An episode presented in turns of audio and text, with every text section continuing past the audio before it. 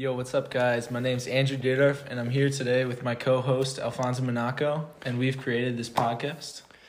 In this podcast that we've decided to name Dear Fonz, we'd like to share different experiences from all walks of life. Um, we'd like to co host this podcast, and our major goal is to talk to students about their high school experience and what comes next. We don't just plan to talk students, we plan to talk life. We want to look at everyone's perspective on different situations in their life, like going on to college and looking at other stuff in, in career. Additionally, we'd like to release one episode every week. Uh, we're thinking right now it'll typically be Wednesday nights. And just a little bit about our first guest. He's he really needs no introduction, but uh, he's the president of Illinois DECA, and he's also been accepted to Harvard.